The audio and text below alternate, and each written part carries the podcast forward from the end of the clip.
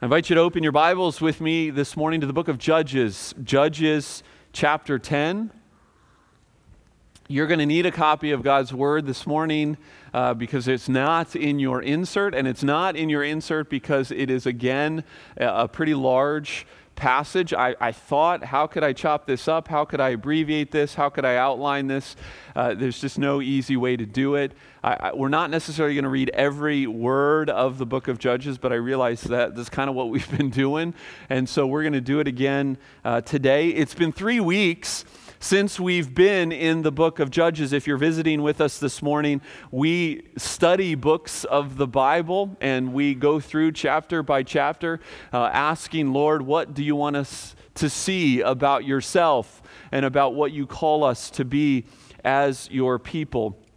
And so, for all of us this morning, since it's been three weeks since we've been here, uh, but especially those of you who are visiting, I want to just take a moment uh, to review, and I'll try to be quick about how we got here. What is the story that has brought us to this point? Before I even read the passage, what's the story that has brought us to this point? Real quickly, I'm going to go way back, all right? Way back. After creating the world and pronouncing it good, but watching his people fall into rebellion, God, the creator of the universe, cleanses the world of wickedness, sets apart a people for himself through the man Abram, and Abraham's descendants begin to prosper in the nation of Egypt. Remember, that's the story of Joseph, how they got to Egypt. All of that is the book of Genesis, the first book of the Bible, okay? But that prosperity has resulted in envy, the envy of the Egyptians. And so the Egyptians enslave Israel. God hears their cries. God then leads his people out of the land of slavery. He gives them, the, their, he gives them his law. They struggle to follow it. They end up wandering in the desert for years and years and years. And that, uh, that is the books of Exodus, Leviticus, Numbers, and Deuteronomy. All right, so we're five books through here. We've been like 30 seconds, right? Finally, God gives them a land under the leadership of Joshua. That is the book of Joshua. Now, here we are on the seventh book of the Old Testament, the book of Judges. The people of Israel are in the land that God has given to them, but they are still struggling to keep their eyes on Yahweh. They're struggling to follow His word. They're struggling to trust Him, but the Lord isn't giving up on His people. And that's what we've seen in the book of Judges. He is delivering them again and again out of their wandering and out of their stupidity. And He's using imperfect and even surprising means to do it. Right? And so we've looked at these judges, not robe wearing, gavel beating judges, but deliverers rescuers. We've looked at Othniel, Ehud, Shamgar, Deborah, Gideon, Abimelech, Tola, and Jair, all men and women raised up by God to deliver his people from the consequences of their sin. And things started off well in the book of Judges, but things have begun to go awry the deeper we have gotten into the book. Today, as we come to this passage, Judges chapter 10, things are as bad as they've ever been. Listen carefully as I read. This is another long passage. I'm going to just invite you to remain in your seats as you listen and focus on God's word with me. Judges chapter 10, starting at verse 6 where we left off three weeks ago. Listen as I read. The people of Israel again did what was evil in the sight of the Lord and served the Baals and the Ashtaroth, the gods of Syria, the gods of Sidon, the gods of Moab, the gods of the Ammonites, the gods of the Philistines. And they forsook the Lord and did not serve him. So the anger of the Lord was kindled against Israel, and he sold them into the hand of the Philistines and into the hand of the Ammonites. And they crushed and oppressed the people of God that year. For 18 years, they oppressed all the people of Israel who were beyond the Jordan in the land of the Amorites, which is in Gilead.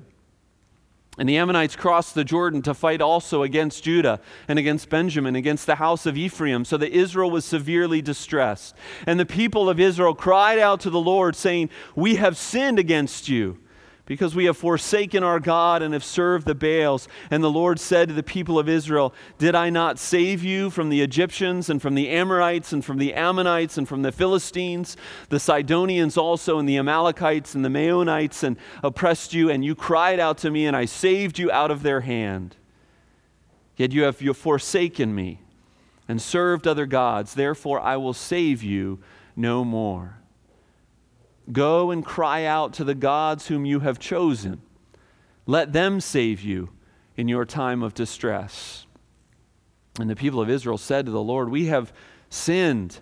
Do to us whatever seems good to you, only please deliver us this day. So they put away the foreign gods among them and served the Lord and became impatient over the misery of Israel. And he became impatient over the misery of Israel. Then the Ammonites were called to arms and they encamped at Gilead. And the people of Israel came together and they encamped at Mizpah. And the people, the leaders of Gilead, said to one another, Who is the man who will begin to fight against the Ammonites? He shall be head over all the inhabitants of Gilead. Now, Jephthah, the Gileadite, was a mighty warrior, but he was the son of a prostitute. Gilead was the father of Jephthah, and Gilead's wife also bore him sons. And when his sons grew up, they drove Jephthah out and said to him, You shall not have an inheritance in our father's house, for you are the son of another woman. Then Jephthah fled from his brothers and lived in the land of Tob, and worthless fellows collected around Jephthah and went out for, with him. After a time, the Ammonites made war against Israel, and when the Ammonites made war against Israel, the, the elders of Gilead went to bring Jephthah from the land of Tob. And they said to Jephthah, Come and be our leader, that we may fight against the Ammonites. But Jephthah said to the elders of Gilead, Did you not hate me and drive me out of my father's house? Why have you come to me now when you are in distress? And the elders of Gilead said to Jephthah, That is why we have turned to you now, that you may go with us and fight against the Ammonites and be our head over the inhabitants of Gilead. Jephthah said to the elders of Gilead, If you bring me home again to fight against the Ammonites, and the Lord gives you, excuse me, gives them over to me, I will be your head. And the elders of Gilead said to Jephthah, The Lord will be witness between us if we do not do as you say. So Jephthah went with the elders of Gilead, and the people made him head and leader over them. And Jephthah spoke all his words before the Lord at Mizpah. Then Jephthah sent messengers to the king of the Ammonites, and he said, What do you have against me that you have come to me to fight against my land? And the king of the Ammonites answered the messengers of Jephthah because Israel, on coming up from Egypt, took away my land, from the Arnon to the Jabbok and to the Jordan. Now therefore restore it peaceably. Jephthah again sent messengers to the king of the Ammonites and said to him, Thus says Jephthah, Israel did not take away the land of Moab or the land of the Ammonites, but when they came up from Egypt, Israel went through the wilderness to the Red Sea and came to Kadesh. Israel then sent messengers to the king of Edom saying, Please let us pass through your land. But the king of Edom would not listen. And they also sent to the king of Moab, but he would not consent. So Israel remained at Kadesh. Then they journeyed through the wilderness and went around the land of Edom and the land of Moab and arrived on the east side of the land of Moab and camped on the other side of the Arnon. But they did not enter the territory of Moab, for the Arnon was the boundary of Moab. Israel then sent messengers to Sihon, king of the Amorites, king of Heshbon, and Israel said to him, Please let us pass through your land to our country. But Sihon did not trust Israel to pass through his territory. So Sihon gathered all his people together and encamped at Jahaz and fought with Israel.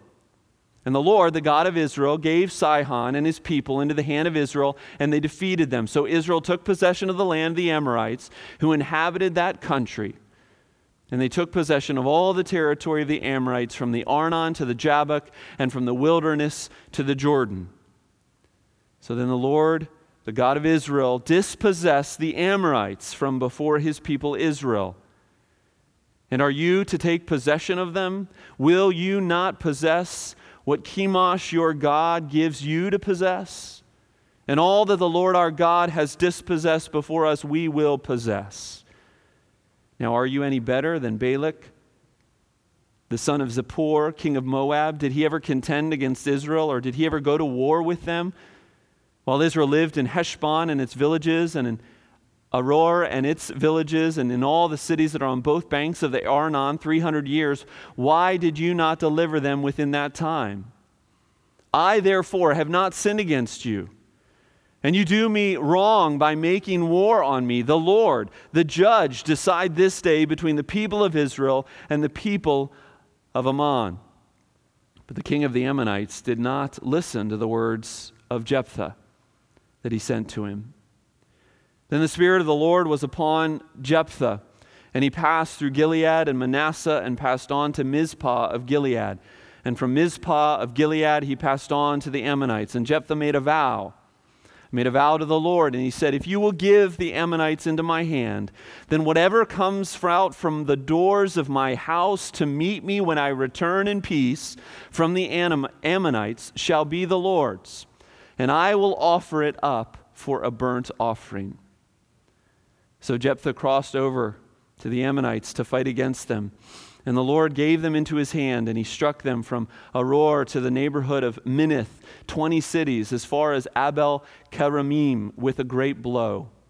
So the Ammonites were subdued before the people of Israel. Then Jephthah came to his home at Mizpah, and behold, his daughter, came out to meet him with tambourines and with dances. She was his only child. Besides her, he had neither son nor daughter. And as soon as he saw her, he tore his clothes and he said, Alas, my daughter, you have brought me very low, and you have become the cause of great trouble for me, for I have opened my mouth to the Lord, and I cannot take back my vow. And she said to him, My father, you have opened your mouth to the Lord. Do to me according to what has gone out from your mouth now that the Lord has avenged you on your enemies, on the Ammonites. So she said to her father, Let this thing be done to me. Leave me alone for two months, that I may go up and down the mountains and weep for my virginity, I and my companions. And so he said to her, Go. And then he sent her away for two months, and she departed, she and her companions, and wept for her virginity on the mountains. And at the end of two months, she returned to her father, who did with her according to the vow that he had made. She had never known a man, and it became a custom in Israel that the daughters of Israel went year by year to lament the daughter of Jephthah, the Gileadite, four days in the year. This is the word of the Lord.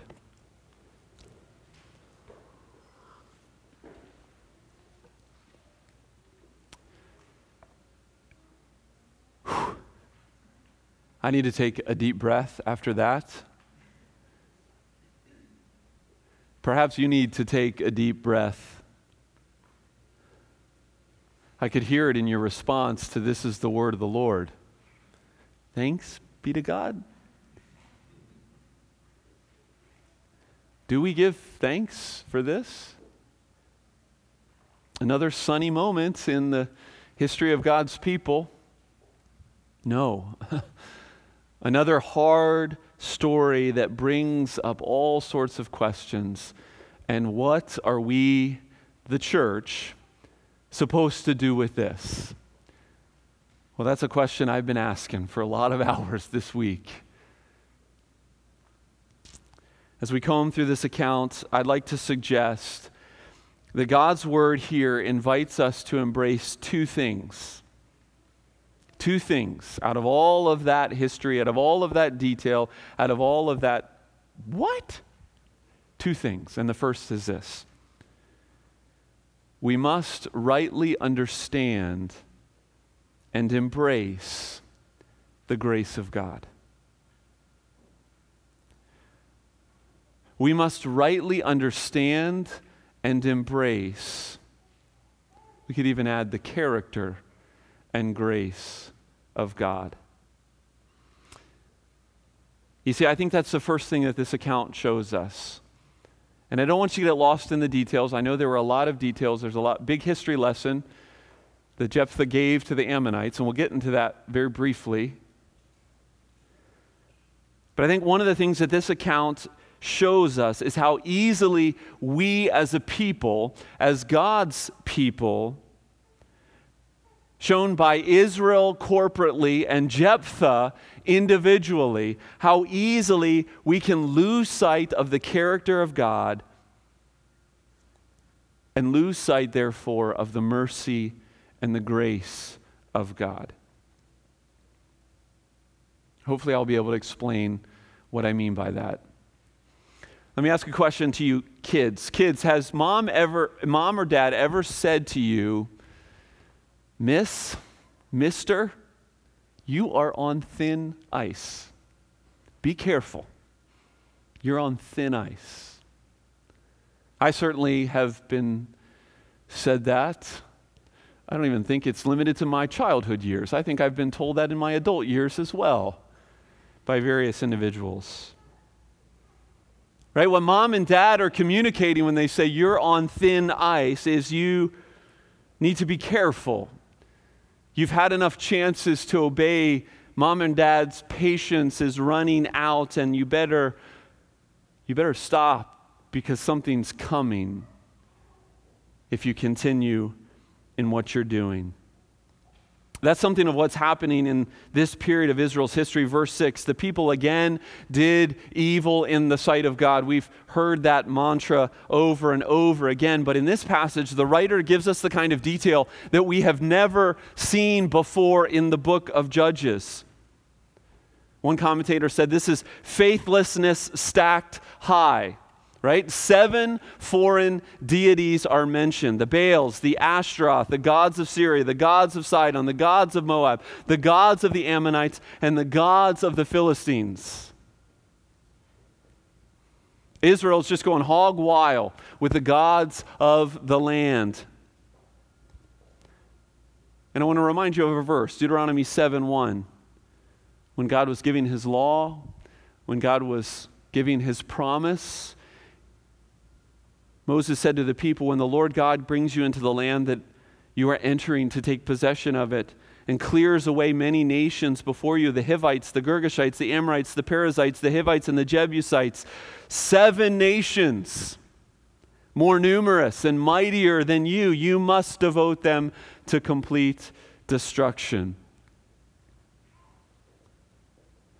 Seven nations were promised, now seven deities are being worshiped. This is bad. This is worse than it's ever been in its completeness. And it causes Yahweh, the God of Abraham, Isaac, and Jacob, to say something that's incredibly scary to hear. He says in verse 13, I will save you no more. That's thin ice.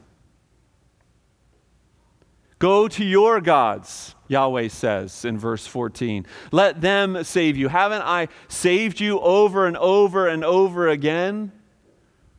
And we say, wait a second, what about the steadfast love of the Lord that never ceases? We, we began there in our worship service today. And we say, yes, the steadfast love of the Lord never ceases, but it must be believed, it must be embraced. Israel is not playing the part of the prodigal son here. They're playing the part of a son that's come home dozens and dozens of times and left dozens and dozens of times, every time taking the father's inheritance and breaking his heart. Their hearts are not changing, they're using Yahweh. This isn't love. This isn't how they are called to embrace the grace and the mercy of God. Israel is despising his mercy to their own peril. And it's only when they turn from their idolatry, do with us as you will, in verse 16, and begin to follow the Lord, we call this repentance. That only then do we see God's heart for them once again. You see, we live in a world that thinks it understands grace, that thinks it understands the character of the God who gives grace. But Israel reminds us that God's grace, seen in its fullness for us who sit here today in Jesus, might must be rightly understood, must be rightly embraced. The gospel demands a response, it demands that self reliance be discarded, that Jesus be our one heart's desire. And so there's a warning don't presume upon God's grace, but cling to it through his son, Jesus. We don't have time to read there, but you can write in your notes Hebrews 10, verse 26 and following. It's a passage that speaks to this very pointedly. Israel was misunderstanding God's grace, was presuming upon his mercy, and it ought to be a warning to us. But let's get into Jephthah's story. How is Jephthah misunderstanding God's grace and misunderstanding God's character? Well, Jephthah's problem is actually the opposite. Jephthah isn't presuming God's grace like Israel is. He's actually trying to earn God's grace. Chapter 11 begins with a short bio of our guy, a bio strikingly similar to Abimelech, if you remember from several weeks ago. Both sons of prostitutes, both at odds with their families, both surrounded by shady folks. And, and yet, Jephthah is a mighty warrior, the text says, even though he is far from the action in the remote regions in the northeast. But when the Ammonites come and they encamp in front of Israel, and it's clear that the Ammonites are going to attack against Israel, the desperate elders of Gilead do a desperate thing. They, they call upon a guy that they've already kicked out, that they've already rejected, and they ask him to be their head, their leader. And Jephthah is a negotiator, right? That's the big the big history lesson in the middle of this account. But before we get there, Jephthah sees an opportunity to negotiate a little more. I'm not just going to lead you in battle, but if I if I do this battle right, why don't you guys just make me head? Just make me essentially your king. Will they agree? Jephthah, now back in good standing, begins to open up talks with the Ammonites, this foreign nation that has poised itself against God's people. I'm not sure these talks really had any promise to them, but this is the way Jephthah operates. He's a talker, he's a negotiator, and that's important. The Ammonites, we learn in verse 15, they're out to settle a score with Israel. The problem is their history is way off. Whether they're lying, whether they're exaggerating, whether they're just mistaken, it's not clear. But Jephthah sets them straight. And it was very confusing. Lots of names, lots of what, what just happened there. Here is the gist of Jephthah's argument against the Ammonites who are accusing the Israels, Israelites of stealing their land. He says this You say Israel took your land, but that's not true. The land that we took wasn't Ammonite land, it was the Amorites. And the Lord, our God, gave that land to us. It was clear that it was His hand that gave us that land. So, therefore, King of the Amorites, you need to be content with whatever your God gives you. See that nice little subtle jab there by Jephthah? Now, I want to stop there for just a moment. Oh, and then he ends the matter in verse 27. He says, Yahweh, the judge, will settle this matter, right? And I want to stop right there for just a moment and say, okay, what kind of, what kind of guy is Jephthah? He's a mighty warrior. He was ostracized. Now he's back in good standing with God's people. But is he, is he trusting the Lord? Does he have faith in the promises of Yahweh? Well, I think this gives us a glimpse that he does. He has some measure of faith. He acknowledges the deeds of Yahweh. He acknowledges that it was Yahweh who gave the Israelites the land of the Amorites. It, was, it is Yahweh who is going to decide this matter. So there is some measure of faith. But as you see in the sermon title, his is a foolish faith. It's a foolish faith. Because he doesn't really understand the character or the grace of Yahweh. Well, the Ammonites won't have any of his talk. I don't know that they were even interested at the beginning, but he gave them a good speech, the negotiator that he is. And so war is inevitable. And it's at this point that things really get crazy in the story, right? And it's this point where Jephthah becomes infamous in our minds and in the line of judges. You see, rather than believing God's promises and trusting in God's Spirit, which had been given to Jephthah, the negotiator wants to make a bargain with Yahweh. He wants to bargain with the Lord. A bargain that the Lord never accepts, that the Lord never asks for. But Jephthah is so zealous for a victory, he seemingly forgets everything that he should know about the law of the Lord and about the heart and character of Yahweh, and he shoots off his mouth and he makes a stupid vow. Jephthah's, Jephthah's name means he will open. And open his mouth he does. Verses 30 and 31 If you give the Ammonites into my hand, then whatever comes out from the doors of my house to meet me when I return shall be the Lord's, and I will offer it up as a burnt offering. And we're going to get into the details of what was spoken and the subsequent fallout. But for now, I just want you to see how Jephthah is relating to Yahweh. Specifically, how he is not understanding the character and grace of God. This vow is going to be not only disastrous, but it's completely unnecessary. It's essentially a, a bribe, but it's unneeded. This is how you pleased pagan gods in the ancient world. But Yahweh doesn't want this deal. This isn't how Yahweh operates. Yahweh simply wants belief, he wants obedience. And do you see what Jephthah's doing? Seems to me as we bring this story into our own experience, it obviously seems very far off, and it is far off from our experience. It's crazy. Never would such a thing happen in our day and age. And yet, brothers and sisters, I want to suggest that the core struggle of grace remains in our hearts.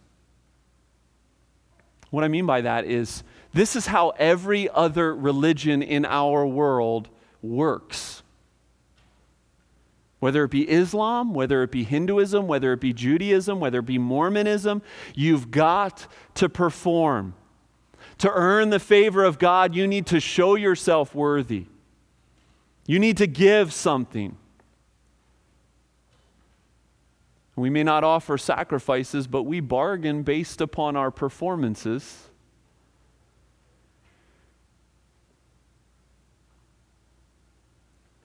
There's a question that uh, an evangelism um, class curriculum, there's a question that was introduced from that class years and years ago It's called Evangelism Explosion. Ask the questions if you, were, if you were to die today and God were to ask you, Why should I let you into heaven?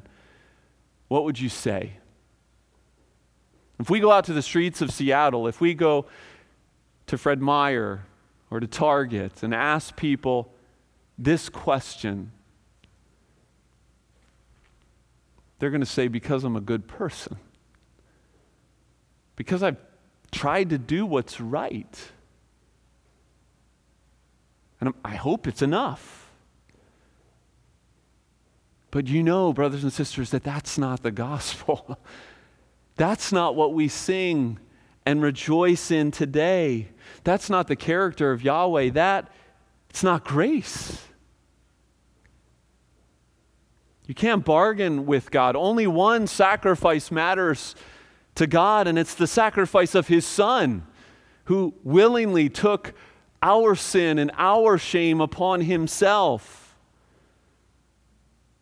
And that's how we get right standing with God. And that's how we have peace with Yahweh. And then, built on that foundation, then we, we offer ourselves, Hebrews says, as living sacrifices. But that's not to secure God's favor, that's because of God's favor.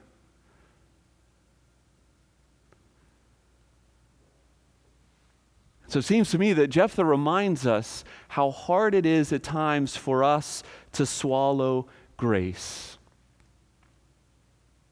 to just receive. The gospel says stop performing, stop sinning, and start resting.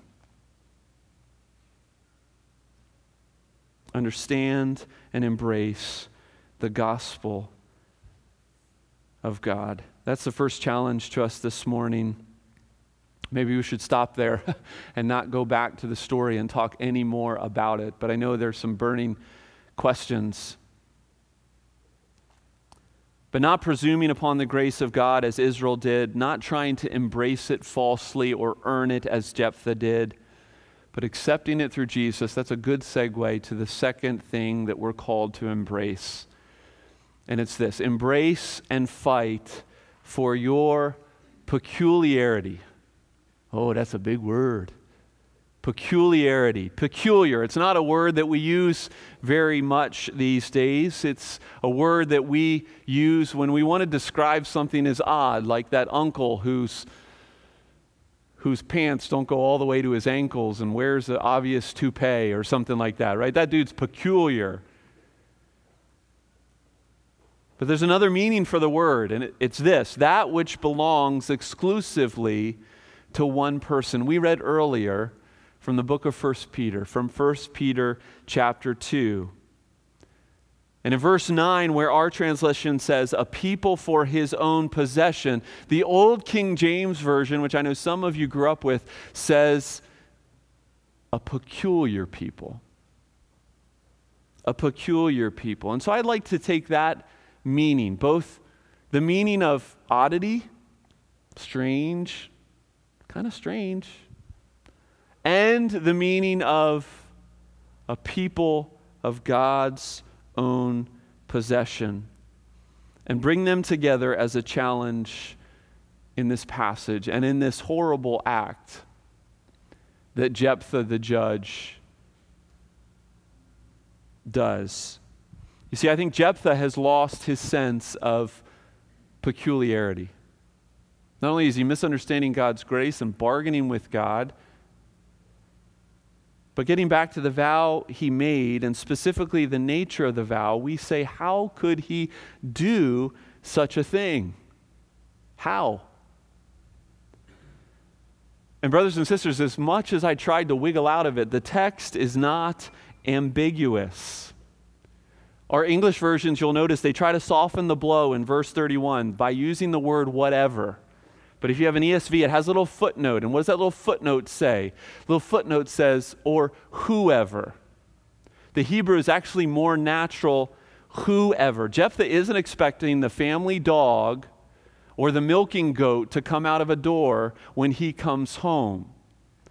Jephthah is expecting a human to come out of his door, but he's not expecting his only daughter. He's expecting and probably hoping for one of his meaningless to him servants. But how? how? How could Jephthah do this? How could he vow this? Yahweh had clearly condemned human sacrifice before his people. He clearly abhors it and hated it. Whether he just didn't know God's word well enough or whether he just ignored it, Here's what I think he reminds us by this action that sin deceives and culture seeps in. Sin deceives and culture seeps in. You see, as I said earlier, Jephthah lived in a culture where this practice unfortunately was, was common. And Jephthah obviously didn't saturate himself with the Word of God and with the law of God and the teaching of God. He didn't guard his own heart and life against the cultural air that he breathed. And so his actions made him indistinguishable from the world around him. Now, I should note at this point that some commentators, they want to save Jephthah. Going into this passage, I wanted to save Jephthah. And I wanted to save him by saying that he didn't really follow through, that he really didn't give his daughter and kill her as a sacrifice. That he maybe just offered her as a, as, as a life of service to, the God, to, to God. And that's why she goes and, and weeps for her virginity, because that would be a celibate life of service. But the text just doesn't let me or us, I think, wiggle out of the horror. He really did this. And the mourning over her virginity is the fact that she will never have children, which is a thing of honor, and she will not continue Jephthah's line. His line will end here. And she didn't need two months to mourn for that if she wasn't really going to die. She had her whole life to mourn that reality if all she was going to do was remain single. You see, I think Jephthah did this falling in line with the culture around him, allowing the violence of his culture to become commonplace. He did this thing thinking he was pleasing Yahweh, and yet, unlike Isaac on the mountain, Yahweh did not stay his hand. But the Lord gave him over to his foolishness, to his wickedness. And I don't understand it all. But what I do understand is the temptation to let the culture around us define and twist and pervert the way we think. Jephthah's done it in a radical way. God forbid we get there. But it happens in incremental ways as we are blinded by our sin. I think of previous generations of my family who owned people. Rather than treating them as image bearers, they treated them as property, as possessions. Jonathan Edwards owned slaves. A pillar of the Reformed faith, a pastor in our heritage. Christian people, as you know, use the Word of God to justify their actions. We say, how could that be? The cultural air is sometimes thick, and sin deceives. And so, and so, the question, I think, for us, the challenge for us in a passage like this is where are our blind spots? I mean, just think about our own day, our culture's view of convenience and comfort, our preoccupation with money and stuff, our culture's views on human freedom, on human sexuality, on the worth of babies still unborn. There's a practice unimaginable. And it happens thousands of times every day. The violence, the perversion of our culture is becoming more and more normal. And it's even slipping into the theology and the practice of the church. And so, brothers and sisters, this is a reminder that we are called to be peculiar, that we are called to be different. This whole gathering is odd. There's, there's a replica of an ancient Roman execution tool hanging on the wall behind me. That's odd. We, we, we sang of the precious blood of Jesus. That's, that's odd. We're about to celebrate that execution by drinking out of little tiny cups. That's odd, brothers and sisters. We just spent 30 minutes opening an ancient book, an ancient text, studying ancient history as if it was alive and meant something to us today. That's odd. And it's all beautifully odd. It's foolishness to the world, but to us who believe, who have been captured and enraptured by the risen Jesus who is alive, it is life. It is life eternal. And so embrace and fight for your peculiarity. Cling to the teaching of God's word.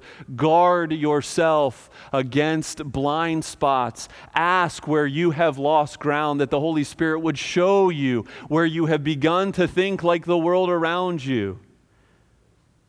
And finally, rest in the character of a God who doesn't want you to bargain with him, who simply wants you to believe and rest in His grace.